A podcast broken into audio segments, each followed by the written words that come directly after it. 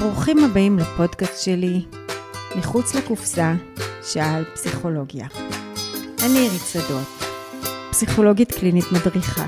הפודקאסט שלי מיועד לאנשי ונשות טיפול, ואנחנו נדבר על מה שקורה בשטח, על הפרקטיקות הטיפוליות השונות, על התיאוריות, וננסה לחבר בין השתיים. בנוסף, ננסה להרחיב את החשיבה שלנו, ולדבר על הממשק בין פסיכולוגיה לתחומים אחרים. אז אני מאחלת לכם האזנה נעימה.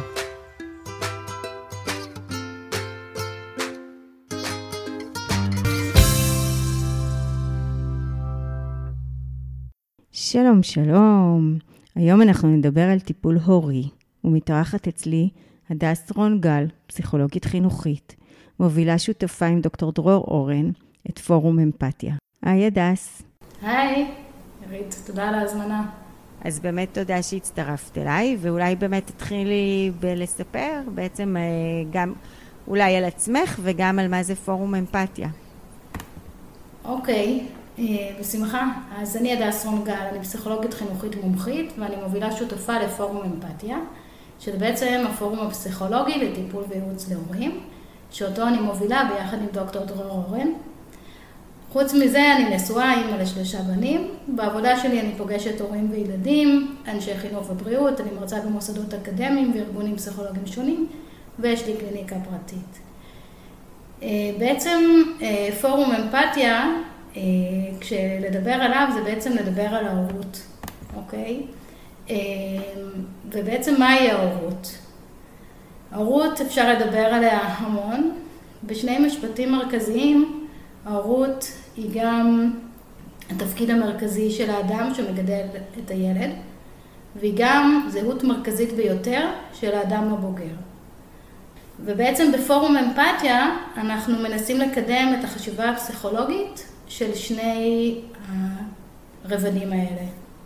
שבאמת תספרי ככה איך בכלל קם הפורום הזה ובעצם באיזה אופן אתם פועלים.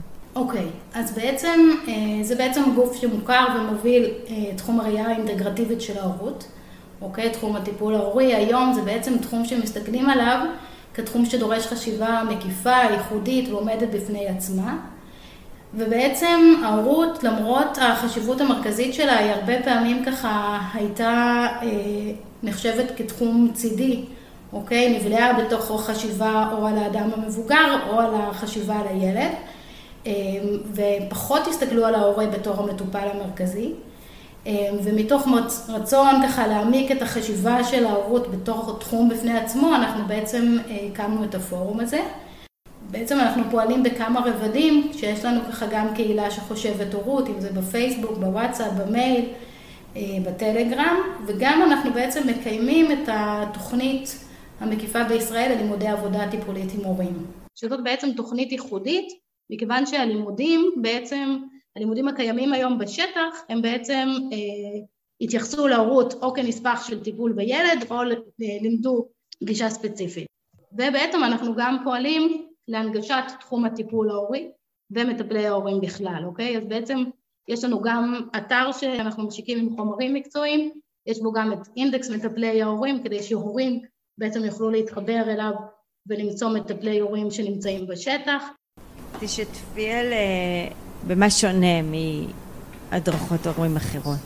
אוקיי, okay, אז קודם כל אני אה, חושבת שהפורום יוצא קודם כל מנקודת המבט, שההורה הוא המרכז, הבסיס של המשפחה אה, ושל היצירה גם עבור עצמו וגם עבור הילד. אוקיי, okay, בעצם כמו, אה, כמו במטוס, כמו בהוראות הבטיחות של המטוס, שבעצם מי שמקבל ראשון את המסכה שהיא יורדת במקרה של חירום זה ההורה, ורק שהוא אה, בעצם מסודר ויכול ככה לתפקד בעצמו, בעצם אז אומרים לו עכשיו אתה יכול לדאוג לילד. אז מתוך המקום הזה אנחנו פועלים, אנחנו בעצם הגוף שחושב את הפסיכולוגיה של ההורות, ואנחנו בעצם גוף שמאוד אה, מקדם את העניין של גם קליניקה וראייה של השטח, וגם את הראייה האקדמית והלימודים התיאורטיים של זה. ובעצם אנחנו מאמינים שמטפל הורי צריך גם לפגוש את עצמו וגם את ההורים בחדר. עכשיו, בעצם הפסיכולוגיה של ההורות היא מאוד מאוד מורכבת, כי בעצם כשאתה פוגש את ההורה בחדר, אתה צריך להחזיק את זה שאתה גם פוגש את ההורה, אתה גם פוגש את הילד, אוקיי? אז אתה בעצם צריך להחזיק את התיאוריות הפסיכולוגיות גם של האדם המבוגר, גם של הילד, גם של האינטראקציה ביניהם, גם של האינטראקציה שבינך לביניהם. ובנוסף לזה יש המון גישות וטכניקות שגם אותם כדאי שהמטפל ההורי יכיר כשהוא נמצא איתם בחדר. ובעצם ההתאמה של הטיפול הפסיכולוגי בעצם בהתאם לצורך, בהתאם ככה לפנייה של ההורה ובהתאם לחשיבה של המטפל שפוגש אותו.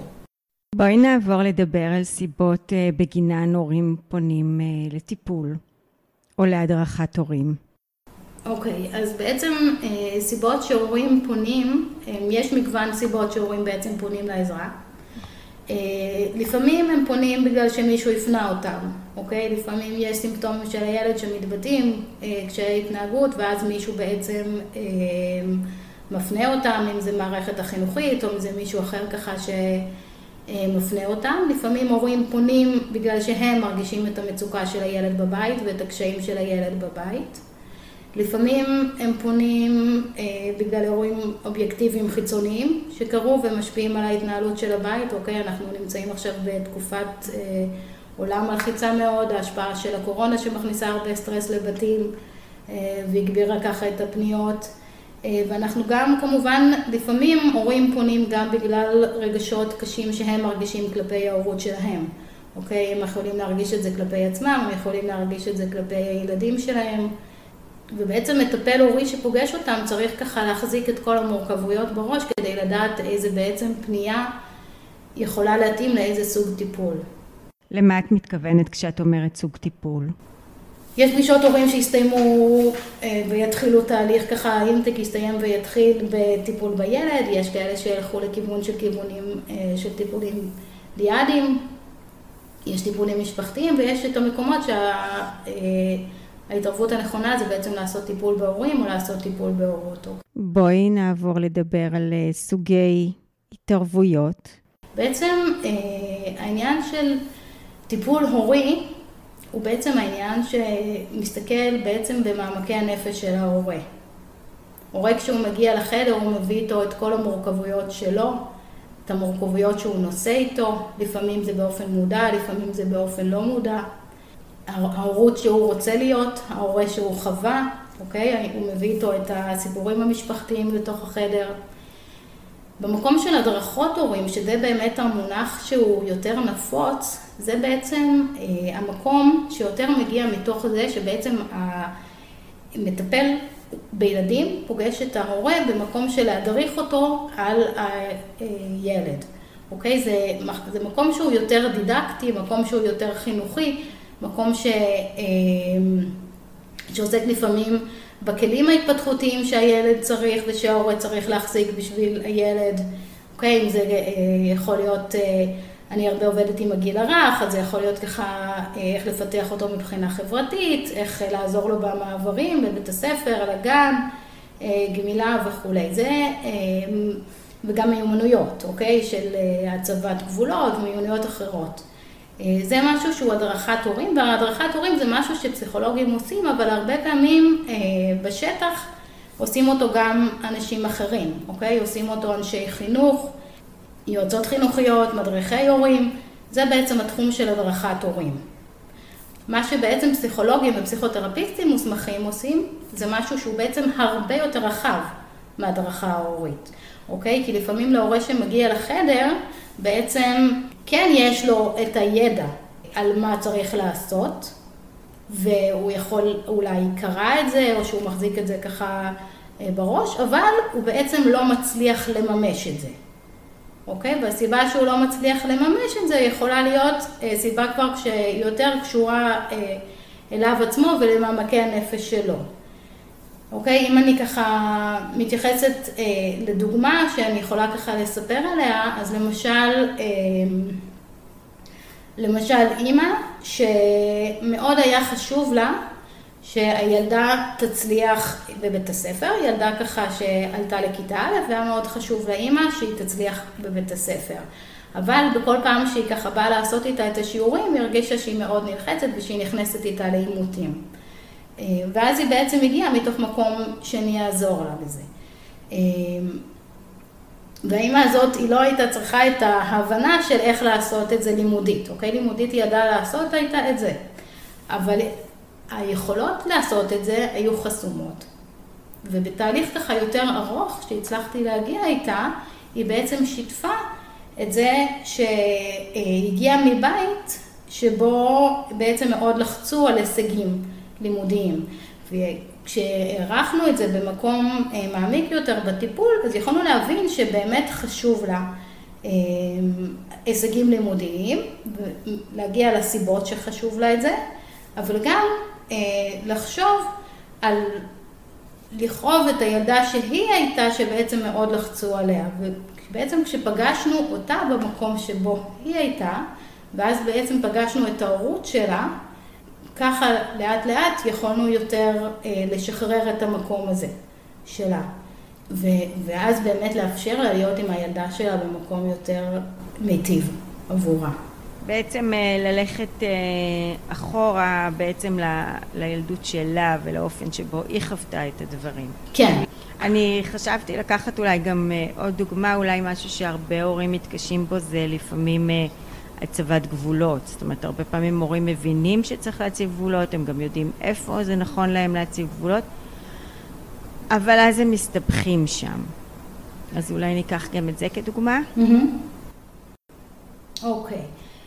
אז אני חושבת שהעניין של הצבת גבולות, אפשר לחשוב עליו מכל מיני היבטים, אוקיי? אפשר לחשוב עליו באמת מהכיוון התיאורטי, הרמה של הידע, ואפשר לחשוב עליו מהרמה הפסיכולוגית של ההורה, אוקיי? למשל, ניקח את ההורה אה, בגיל הרך, אוקיי? כשהוא בא ככה להציב גבולות, ואנחנו מדברים על זה שההורות היא בעצם הולכת ונהיית בתקופה הזאת מאוד מאוד מורכבת, אוקיי? בעצם הורה בגיל הרך, הוא צריך כרגע להתמודד עם מצבים שיש ככה אה, בידודים, סגרים, אוקיי? הרבה מאוד סטרס שנמצא עליו. וההורות בתוך הגיל הרך, יש לה ככה את המאפיינים שלה, למשל, המקום של השחיקה ההורית, אוקיי? המקום של השחיקה ההורית זה מקום שהוא מאוד חזק בגיל הרך. למה?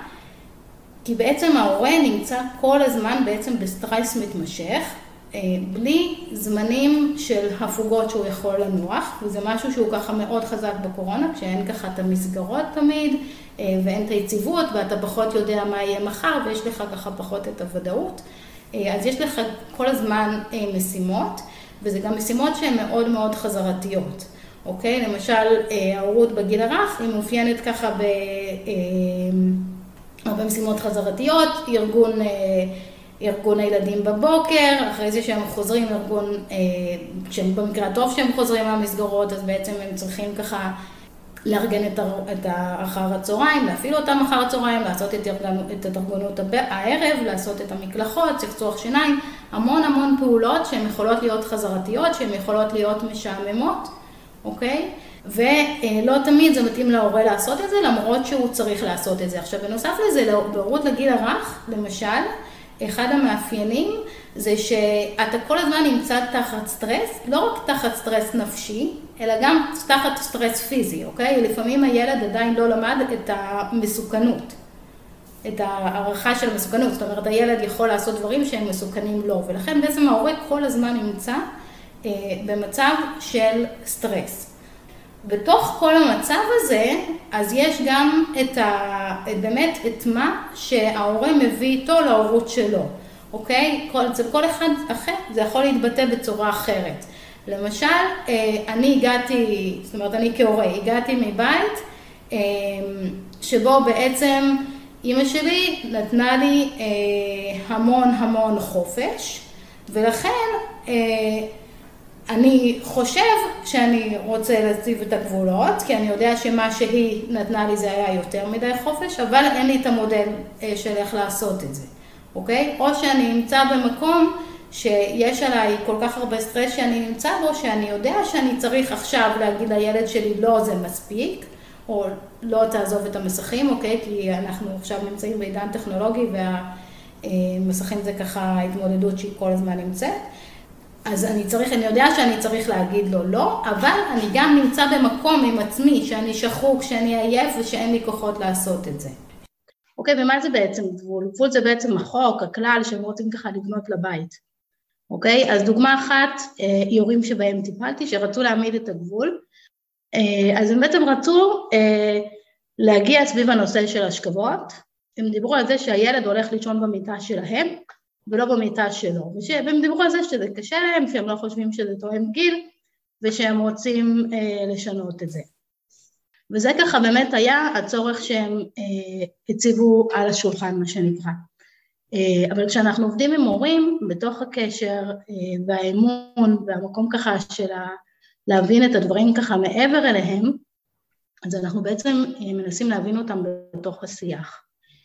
ובמקרה שלהם למשל, כשדיברנו עוד קצת יותר לעומק, אז הבנו שבעצם הם אמביוולנטים לגבי הגבול הזה, אוקיי? הם בעצם הם חושבים שהוא צריך לישון במיטה שלו, כי הם חושבים שזה ככה הצורך ההתפתחותי שלו, אבל הם גם הם, מנסים לשמור עליו מתסכול, כי הם לא רוצים שהוא יהיה ככה מתוסכל, והם רואים שקשה לו ללכת לישון במיטה שלו, אז הם אה, מבטרים.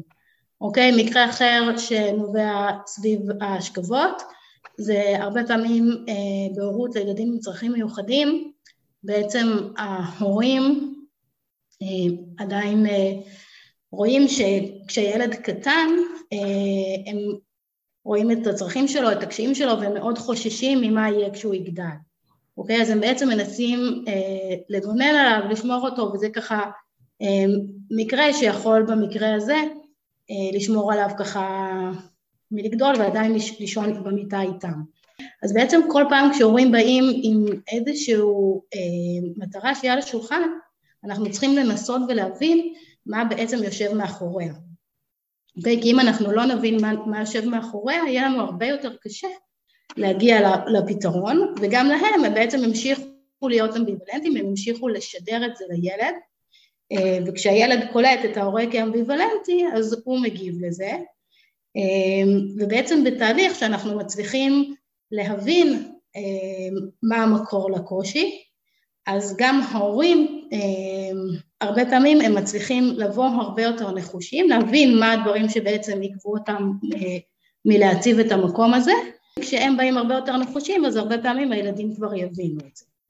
אוקיי? דוגמה אחרת, למשל, כשההורים כביכול באו עם איזשהו חוק, זה סביב המסך, אוקיי? כי אנחנו בהורות היום שהיא הרבה מאוד סביב המסך, ובעצם הורים באו ושיתפו אותי בזה שהם רוצים להקציב את השעות שילד נמצא במסך, אוקיי? זה הרבה פעמים מקרים שמגיעים איתה, וזה שהילדים הם רוצים לצמצם את הזמן שהוא נמצא במסך.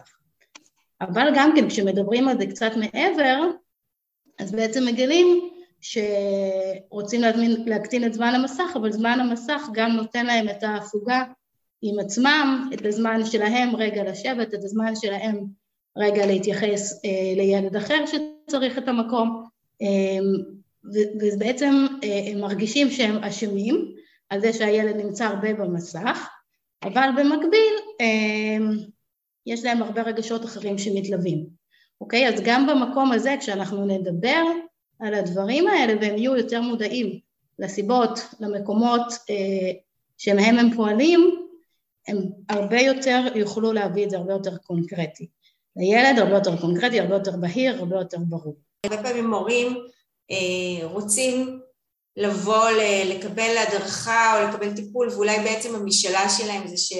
מישהו יבוא ויעשה קסם, או יתקן את הילד, היינו קוראים לזה קצת כמו לשים את הילד במוסך, ושיתקלו אותו, ושבעצם המטפל או המטפלת יעשו את העבודה עם הילד, יש איזו משאלה שיהיה איזה קסם, ואין את הרצון, אולי בגלל כי יש פחד, לעשות עבודה פנימית של ההורים, כי זה נורא מאיים, לגעת במקומות האלה, וגם יש איזו פנטזיה שאנחנו נהיה הורים נורא נורא נורא טובים, ופתאום להסתכל על זה שאולי גם כל מיני דברים מהעבר שלנו משפיעים. אני חושבת שזה מאוד מאוד נכון, ואני חושבת שזה בעצם הרבה פעמים באמת יותר קל ונוח, או הרבה פעמים רואים את הסימפטומטיזציה של הילדה, אוקיי? לבוא ולהגיד, הילדה עכשיו מתנהגת כך וכך, בואי, בואי באמת תפתרי לי, תתקני לי, משליכים את הבעיה החוצה ובואי תפתרי לי את זה את. אבל דוגמה שהגיעה ממש רק, רק היום הגיעה אליי, דוגמה על זה שילדה מתלוננת על כאבי בטן ומפגינה חרדה, אוקיי? אז, אז בואי תעשי לה איזשהו טיפול, ולפעמים הורים או אפילו מטפלים באים עם זה שהילדה נמצאת בחרדה, אז היא צריכה טיפול מסוג סי בי טי, טיפול מסוג טיפול במשחק, טיפול, הם כבר עשו את האיבדק בלי שהם פגשו את המשפחה, בלי שהם הבינו את הדברים. עכשיו, כשמגיעה אליי אפילו פנייה ראשונית כזאת, אני ישר אנסה לשמוע את זה גם מהזווית ההורית, אוקיי? ומהזווית הכוללת יותר. אוקיי, ילדה מפגינה חרדה. ממתי? היא מפגינה את זה בחודשיים האחרונים. אוקיי, קרה משהו בחודשיים האחרונים? לא, אנחנו לא רואים סיבה שזה קורה בחודשיים האחרונים. אוקיי, בואו ככה תתארו לי, תתארו לי אתכם, תתארו לי ככה את הרקע, ואז אנחנו ככה מגיעים ממקום יותר מעמיק לזה שבעצם בחודשיים האחרונים האמא חזרה לעבודה חדשה, אחרי שהיא סיימה לעבוד, מאז שהתחילה קורונה, היא ככה הוציאו אותה לחל"ת, ואז היא הפסיקה לעבוד, ובחודשיים האחרונים היא חזרה לעבוד, אז היא ככה נמצאת ביותר לחץ עם זה. האבא מנסה ככה להימנע מגל פיטורים בחברה שלו, אבל זה לא קשור לילדה, כן? הילדה פשוט בחרדה. אבל ברגע שאתה מבין ויודע כמטפל שבסופו של דבר זה מאוד קשור, אז אתה יכול לטפל כביכול אה, בסימפטום, אבל אז אתה לא תטפל בשורש הבעיה, אוקיי? כי אם ההורים נמצאים בעצמם אה, בלחץ וכל הסביבה הביתית היא מאוד מלחיצה, אז הילדה בעצם אה, מראה את הסימפטומים האלה. אבל אם אתה לא אה, תעשה את הטיפול בהורה, אז זה בעצם יימשך, אוקיי? וכמו שאת אומרת, אה, הורים הם באמת... כאידיאל, היינו רוצים להיות ככה במקום של הורות מיטיבה, הורות מטפחת, לגדל את הילדים שלנו למקומות מסוימים, ובסופו של דבר, לפעמים בפועל, יש הרבה דברים ש, שחוסמים את זה. אז זה נכון שבמקום הראשון, הורים כאילו מנסים להימנע מזה, מלטפל בעצמם בהקשר הזה. אבל כשהם מבינים שזה גם מה שיעזור לילד, אז ההורות היא גם גורם מוטיבציוני מאוד גדול, אוקיי? אם אני מבין שהדרך לטפל בילד שלי זה לטפל בסביבה שלו, לטפל בעצמי, וכתוצאה מזה שאני אטפל אה, בעצמי, בהורות שלי, באיך שאני רואה את הדברים, ברווחה הנפשית שלי, וכתוצאה מזה תגדל גם הרווחה הנפשית שלו, אז מהמקום הזה אה, הורים... מאוד מאוד כן התגייסו לטיפול, לתהליך, ייצרו את הקשר. ואני רוצה להתחבר רגע לדוגמה הראשונה שנתת על ההשכבה, למשל. אני רוצה לתת מצד אחד דוגמה דווקא לגבי משהו של הילד, ואחר כך משהו של ההורה. אז אם ניקח את הדוגמה הראשונה שאני רוצה לתת, זה שהרבה פעמים ילדים, תינוקות עוד אפילו, עם קשיים בוויסות החושי, שכל כל גירוי בסביבה מאוד מאוד מציק להם, רעש, מגע, קור, חום וכו'. יש משהו שהם זקוקים, בשלב שהם תינוקות ובשלב של הגיל הרך, הם זקוקים למשהו מאוד עוטף, מאוד אה, מרגיע כל הזמן. ואז הרבה פעמים אני חושבת שהורים כאלה, לילדים כאלה, הרבה יותר קשה לשים להם למשל את הגבול הזה של ההשכבה, כי יש משהו בשבילם לחבות את היום, ולהגיע לאיזה אזור של שקט לפני השינה הוא הרבה יותר קשה. והורים כאלה, אני חושבת שהם באינטואיציה שלהם מרגישים שהם זקוקים לתת את החום ואת המעטפת עד גיל יותר מאוחר, עד שהילד יצליח להתחיל להפנים את, את ההרגעה העצמית הזאת שהוא בעצם אמור להפנים מההורים. נכון. וזה בדיוק המקום שאליו אני מתכוונת כשאני אומרת שצריך ללמוד כל ילד, כל הורה וכל מערכת של משפחה וסביבה כשהיא מגיעה אלינו כמטפלים, אוקיי? לתת את המתכונים, ויש חוקים ויש כללים, ואפשר ככה תכף לדבר על הגבולות באופן יותר כללי, וכן מה יותר נכון ומה פחות נכון, אבל צריך לזכור שתמיד אנחנו, בטיפול הורי, אנחנו בעצם באים מתוך הגישה שהפסיכולוג או המטפל, הוא בעצם המומחה ככה לרקע ההתפתחותי, לתיאוריה, לכלים הפסיכולוגיים וכו', ולחשיבה הפסיכולוגית, וההורה הוא בעצם המומחה לעצמו ולילד שלו, והוא נמצא עם הילד הרבה מעבר למה שאנחנו נהיה עם הילד, גם ניקח את הילד עצמו לטיפול, והוא בטח נמצא עם עצמו הרבה יותר. אוקיי? ולכן אנחנו בעצם בטיפול ההורי, אנחנו בעצם מדברים על שני אנשים שיוצאים, שני, שני אנשים, זאת אומרת, המטפל וההורה, או המטפל וזוג ההורים, אוקיי? על שני גורמים שנפגשים ויוצאים ביחד למסע, אוקיי? ואנחנו לא מדברים באמת על מקום, הרבה פעמים של מי שבא מלמעלה ומקנה מלמד, זה כן משהו שהוא חלק מהקשר וחלק מהתהליך כשצריך לעשות את זה. אבל הרבה פעמים אנחנו נדבר על שני אנשים שבאים ככה, יוצאים ביחד אה, לגלות ולחשוב את הדברים.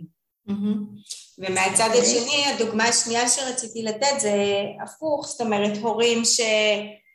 אה, או שיש איזה קושי שם בנפרדות, ומתקשים להיפרד דווקא מהילד בלילה, או סביב ללכת בבוקר לגן, או הורים שבאופן כללי מתקשים להציב גבולות. את נתת את הדוגמה קודם של הקושי בלהציב גבולות, גם אם זה במסכים, ואם זה שנתת את הדוגמאות קודם על הצבת גבולות, כי ההורה עייף, מוטש, יש בו...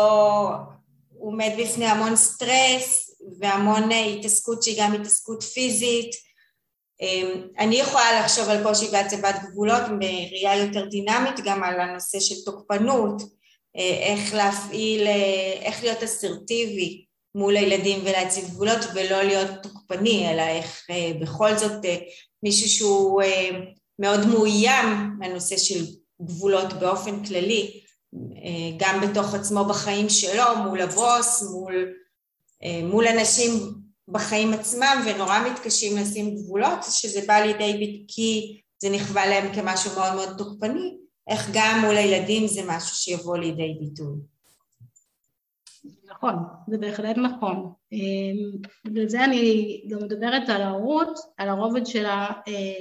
כזהות מרכזית של האדם הבוגר, אוקיי? אבל האדם הבוגר יש לו באמת עוד היבטים.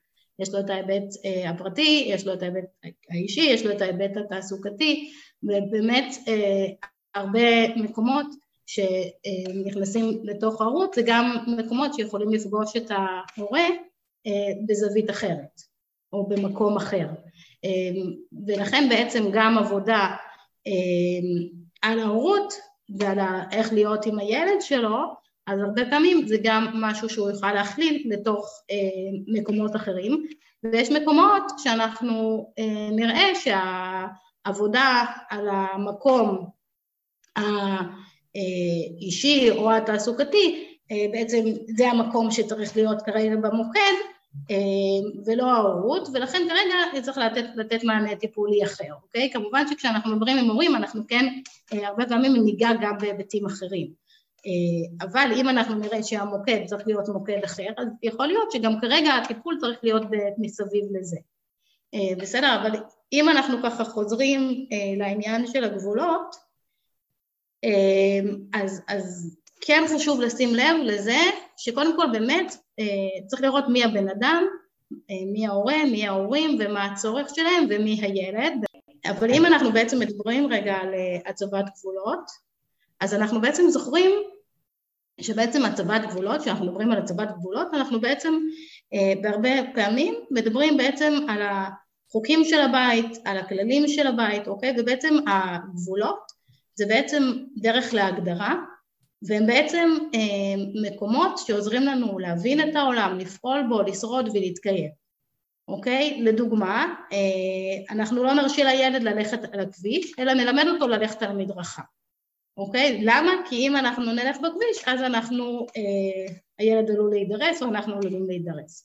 אז הגבולות זה בעצם משהו שתומך בתחושה של ביטחון, של מוגנות, של בריאות. עכשיו, בעצם, אה, יש גבולות שהם אה, אוניברסליים, אוקיי? למשל, לא לגעת בתנור, לא ללכת אה, על הכביש וכולי, זה בעצם גבולות שהם כאילו ברורים, אוניברסליים, כל, אה, כלליים.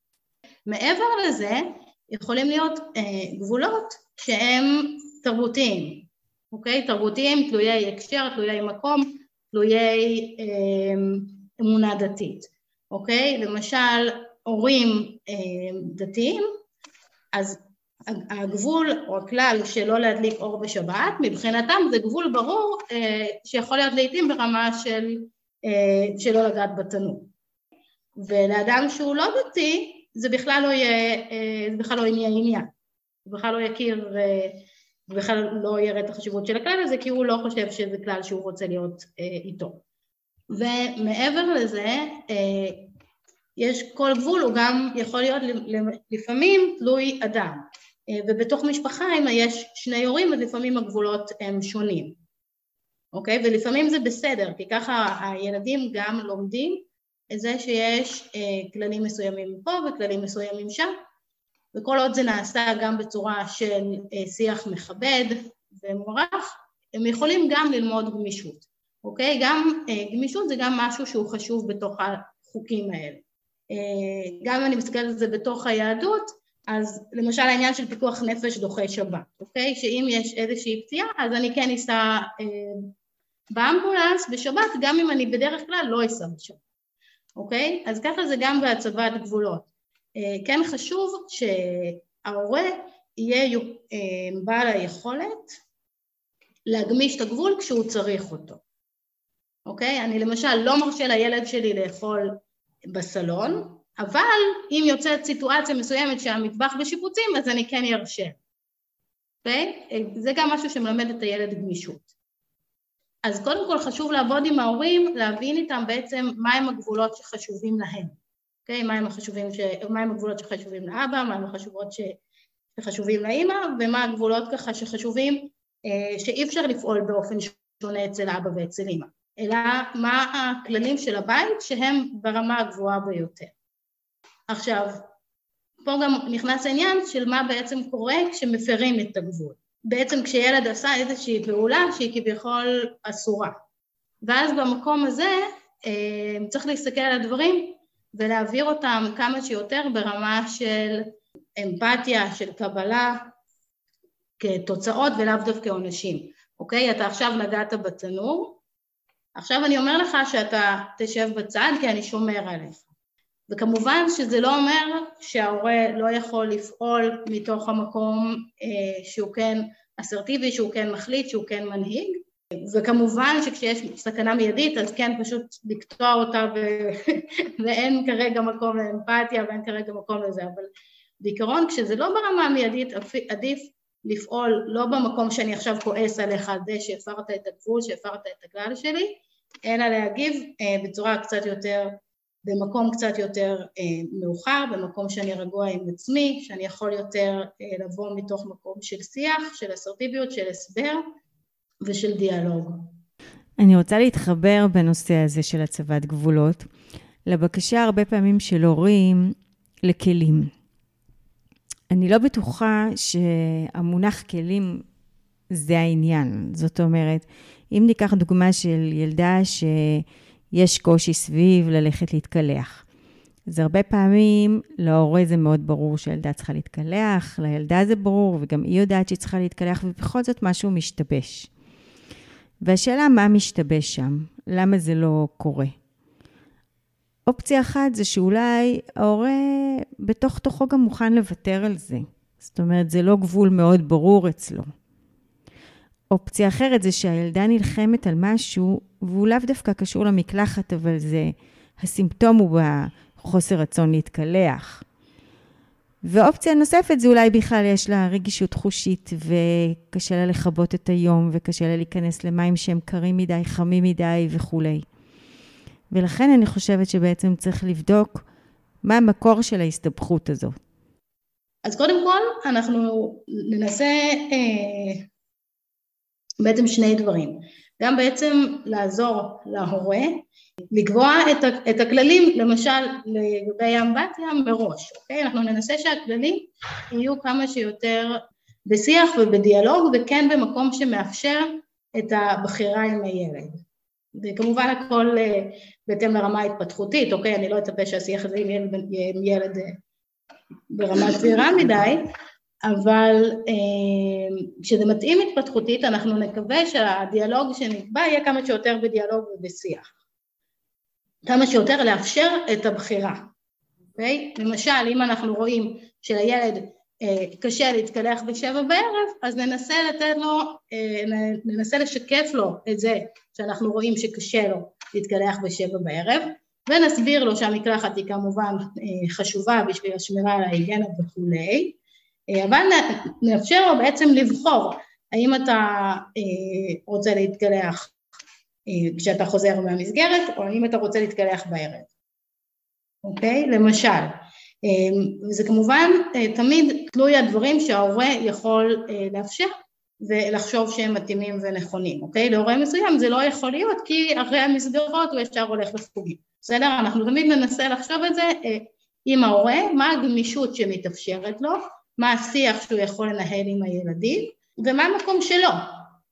ובאמת במקום שהרבה פעמים ההורה יבוא מהמקום שהוא יודע שזה פשוט לא, אז הוא גם יבוא במקום מאוד אסרטיבי, ברור ונחוש לילד, וכמו שאת אומרת, המקרים של הפרת הכללים האלה אה, יהיו מאוד נמוכות, אוקיי? כי כש... ושוב, אני לא מדברת על ילדים עם צרכים מיוחדים, או ילדים עם קשיים אה, קוגניטיביים, בהבנת המסוכנות וכו', אבל אה, בהתפתחות נורמטיבית, את תראי ילדים שלא, אה, שלא נוגעים בתנור. אוקיי? כי זה היה גבול שההורה הבין שהוא בצורה מספיק ברורה, מציב אותו. אז, ההורה, אז הילד קלט אותו ולא מנסה לבדוק את זה. הילדים באמת הרבה פעמים אה, מנסים לבדוק את הגבולות איפה שהם מבינים שאפשר לבדוק את הגבולות. ואז אנחנו באמת נבדוק עם ההורה אה, מה המקום שהוא חושב את זה, מה המקום שמתנגש לו, מה המקום אה, שלא מסתדר לו. יכול להיות שלהורה מסוים יהיה באמת אה, קושי לקבוע סביב האמפתיה בתוך המקום שלא רוצה לתסכל את הילד. יכול להיות... הורה שקשה לו לקבוע את הכללים סביב האמפתיה מתוך המקום שעליו אותו ההורים שלו הכריחו להתקלח בדרכים מסוימות והוא לא רוצה לעשות את זה. אנחנו תמיד נצטרך לראות גם משהו שהוא כביכול כללי, לראות מה הוא מתאים להורה, מה הוא מתאים לילד, מה הוא מתאים למשפחה. בואי נעבור לדבר על יחסים בין אחים.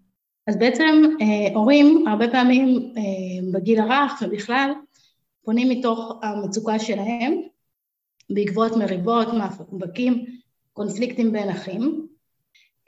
כמו שדיברנו, הרבה הורים בעצם רוצים שהבית שלהם יהיה בית מאוחד של שמחה, של אהבה, אחווה, עזרה הדדית.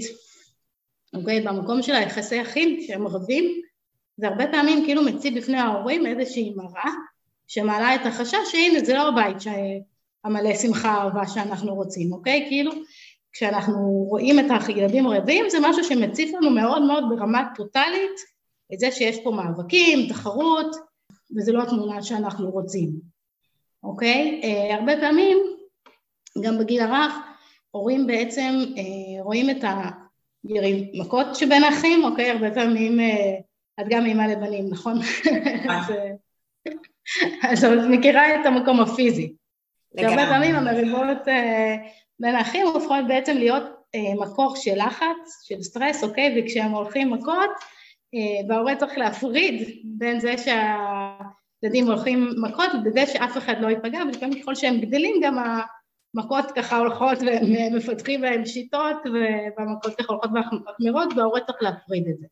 אז בעצם הורים מסתכלים על המריבה הנוכחית של האחים, ורואים את התמונה הזאת כמקור שמשקף להם, זהו, מעכשיו בבית ייראה ככה, והיחסים בין המשפחה ובין הילדים יהיו אחורים ויהיה ריחוק, ומתוך המצב המלחיץ הזה, בעצם הורים מתקשים לזכור ששנייה, זה המצב, זה התמונה שאתם רואים כרגע, עכשיו בשנייה הזו, אבל זה לא בהכרח מה שיהיה בתקופה הבאה, וכשאתה הורה, הרבה פעמים אתה רואה שגם ברגע הבא, זו תמונה אחרת לגמרי.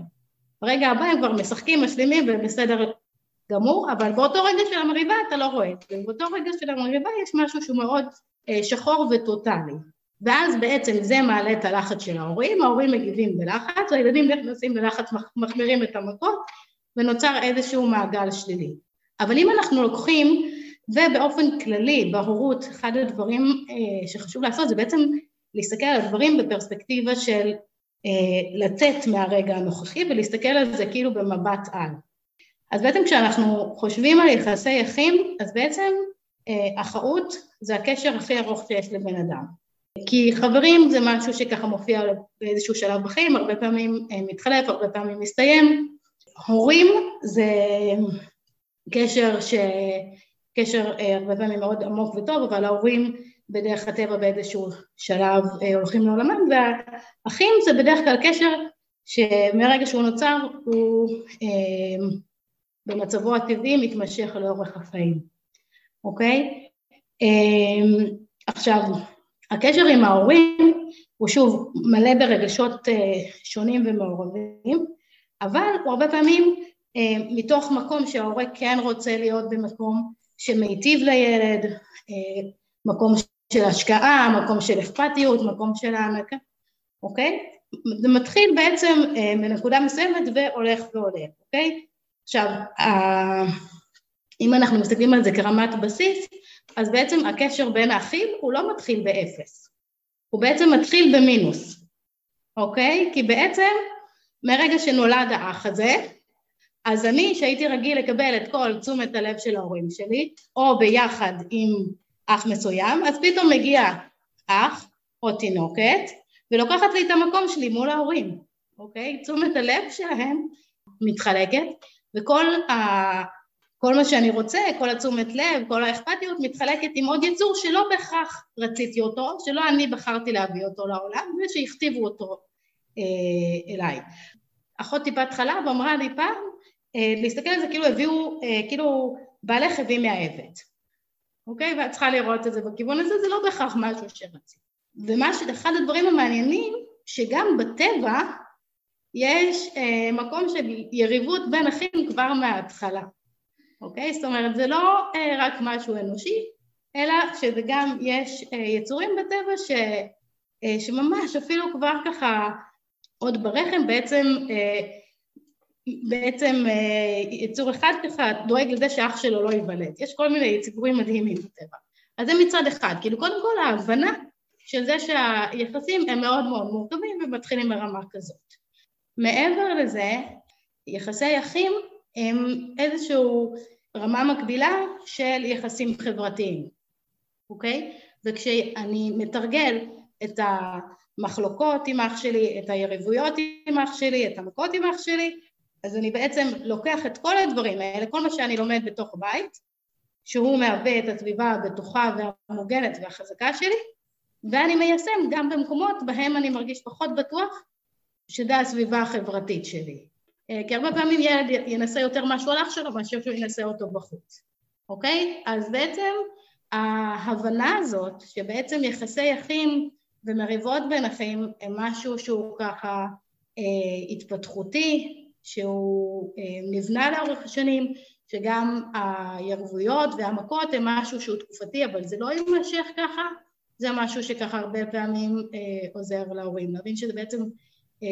רמה התפתחותית נכונה ותואמת שלב. מה שהורים בעצם יכולים לעשות כן בתקופה הזאת, מעבר להבנה ההתפתחותית על כך שזה טבעי, זה בעצם לחזק את שיתופי הפעולה בין האחים. אוקיי? אנחנו מדברים על זה שאינטראקציות שליליות ומריבות הן צורך התפתחותי והן כנראה יהיו קיימות, וזה בסדר. כן, חשוב לחזק כמה שיותר את האינטראקציות החיוביות. אז למשל, יש לי משחק שאני פיתחתי, שאני מלמדת ככה הורים שאני עובדת איתם, ושאני גם ככה מיישמת אצלי בבית, וזה בעצם רכבת המחמאות. אוקיי, זה קצת דומה לעקרונות של ההודיות, כמו שדיברת עם שירלי ככה בפרק ששומעתי, אז זה בעצם בעיקרון דומה, אלא שפה אני לא אגיד תודה על מה שקרה לי היום, שזה גם מאוד מאוד חשוב, אלא זה בעצם מין משחק של רכבת, שכל אחד אומר מחמאה למי שנמצא לידו, ואז ככה בעצם מלמדים אותם לשים לב למשהו טוב שהאח עשה לי, למשהו טוב שהאח עזר לי, למשהו טוב שראיתי שקורה לי ושקורה לו, או מקום אחר זה שבעצם אנחנו נותנים להם, יאללה בואו נבנה ביחד עכשיו את המגדל הכי גדול, ואנחנו שמים להם בעצם מטרה משותפת, אוקיי? ככל שאנחנו ככה נותנים להם גם את, ה, את האינטראקציות החיוביות ביניהם, אז זה משהו שהוא ככה יכול יותר לבנות את היחסים, וכמובן העניין של דוגמה אישית. כאילו הם אמורים את ההורים ביחסים טובים ביניהם, ביחסים טובים עם החברה, ביחסים טובים במשפחה וכולי, אז גם לזכור שגם מזה בסופו של דבר האחים לומדים, הילדים לומדים. אני רוצה רק להגיד שקונפליקטים זה חלק מיחסים, לא רק בין אחים, אלא גם בין חברים, בין הורים וילדים, בין בני זוג וכולי. אני חושבת שמה שקשה בנושא של ריבים בין אחים ויוצר נורא מצוקה אצל ההורים, זה אחד שאין איזה צפי לזה שזה נגמר. כי כשזה קורה, זה קורה, ורק נגיד אני ממרום גילי יודעת להגיד שבסופו של דבר זה נגמר הדבר הזה. גם זה אולי מחזיר אותנו אחורה לילדות שלנו, לחוויות האלה. ובעיקר, בעיקר יש איזה משהו שזה החלום ושברו. אני חושבת שהמקומות הכי קשים זה שדווקא משקיעים ורוצים לצאת לטיול, וחושבים שהולך להיות ממש ממש יפה, ומשקיעים בארגון של הטיול ובתכנון, ומשקיעים בזה כסף וכולי, ואז יש כזאת ציפייה, וכגודל הציפייה, ככה אכזבה, כי פתאום מאחורה באוטו, הילדים מתחילים לריב, הוא תפס לי, הוא לקח לי, הוא אכל לי, אני ליד החלון, אני ליד, אני באמצע וכולי. מוכר לך? כן, כן. אני חושבת שבעצם זה העניין של, של זה שבאתי כהורה עם כל הציפיות, עשיתי את ההכנה מראש, עשיתי הרבה דברים, ועכשיו זה הכל מתנגד, וזה זה שהתמונה שרציתי מתנפצת. והיא תמונה מאוד אחרת, וככל שהשקעתי בזה שהנקודה הזאת תהיה יותר טובה, והיא לא קורית, אז זה יותר קשה לי. ושוב, ההבנה של זה שזה טבעי, אני חושבת, וההבנה של זה שזה נורא תלוי גיל, שוב, אבל לקחת את זה למקום של אם הם בגילאים קצת יותר גדולים מהגיל הרך, אז לתת להם לתכנן חלק מהמסלול, לתת להם ככה להיות שותפים בבנייה, לתת להם שותפים בהחלטה של איפה נשען, אז זה משהו שיכול לעזור. אם הם יותר בגיל הרך, אז למשל ככה, אחד הדברים ש, שמאוד עוזרים, זה בעצם אה, לחיות בתוך מצב של כמה שיותר קשיבות, של חמלה, של תשומת לב לרגע הזה, אוקיי? וכשאנחנו מסתכלים על זה, אז הרגע הזה הוא לא רק הרגע שבו שלושתם רבים באמת על החלון, או נמצאים ככה בתוך המכונית, בתוך הלחץ. אה, אחד ה... אחד המשחקים ככה האהובים, זה בעצם לתת תשומת לב לחושים. בואו נעשה נגיד סבב, שכל אחד אומר חמישה דברים שהוא רואה, ארבעה דברים שהוא שומע, שלושה דברים שהוא ככה, אוקיי? הכל ככה בהתאם לחושים, ואז אנחנו בעצם גם ככה יכולים רגע להפסיק את הוויכוח הזה של מי שבאיפה, וגם לעזור להם באמת, לשים לב, לב רגע ל, לרגע, ל, לטבע שאנחנו נמצאים בו, וזה לא חייב להיות דווקא בטבע, אוקיי? אני, גם עם הורים שאני עובדת, גם עם ילדים שלי, אני מנסה באמת לעשות את זה במקומות שונים, אוקיי? אם אני נמצאת, הורה נמצא בזמן שממתין לילד אחר שיסיים את החוג, ובינתיים אתה צריך להמתין ויש לך עוד ילד אחר שמשגע אותך בזמן הזה, אז בוא נעשה את זה עכשיו. כאילו בוא ננצל את, ה, את הרגע הזה שאנחנו נמצאים בו, נסתכל, זה משהו שהוא מאוד מרגיע אותם, מפתח אותם. אני חושבת שאולי אפשר לדבר פה על שני דברים, אחד על נוכחות, כמו למשל שהורים בו בוקר צועקים מהחדר השני, לך תתארגן, במקום להיות שם בחדר, לראות שמתחילים את התהליך, חוזרים להם בתהליך הזה, ולא צועקים מהמטבח כשמכינים את הסנדוויצ'ים. והדבר השני זה גם על להעסיק אותם, זאת אומרת, הרבה פעמים בתור לרופא או כשמחכים למשהו, אז נורא נוח לתת להם את המסכים, ואז אחר כך בעצם מתפלים שהם במסכים, אבל יש משהו שגם אנחנו הרגלנו אותם, שיהיה לנו שקט, ולא להעסיק אותם ולשחק איתם בינתיים, או לדבר איתם בינתיים. אנחנו הרבה הרגלנו אותם, הרבה מהווים דוגמה אישית לזה, נכון. אבל אני חושבת שאלף זה מאוד מאוד נכון לנוכחות. אני גם רוצה להגיד בסוגריים, שהורה כדאי שהוא ישתמש בכלים שעומדים לרשותו, והמסך הוא לפעמים גם כלי, אוקיי? זאת אומרת, אם אני עכשיו צריך כן להפעיל, נניח, עכשיו יש לנו גם את הווייז שפותר את הדברים יותר בקלות, אבל נגיד אני צריך להסתכל במפות, או נגיד אני צריך להחליט שנייה לאיזה, מהו היעד הבא שלי, אוקיי? אז, אז אם ברגע הזה אני נותן לילד ברגע לראות איזשהו סרטון, או לראות רגע, ומשתמש בכלי הזה, זה, זה כן כלי שיכול לעמוד לרשותי, שהוא גם בסדר, אוקיי? אנחנו לא נגיד לעולם אל תשתמשו בזה.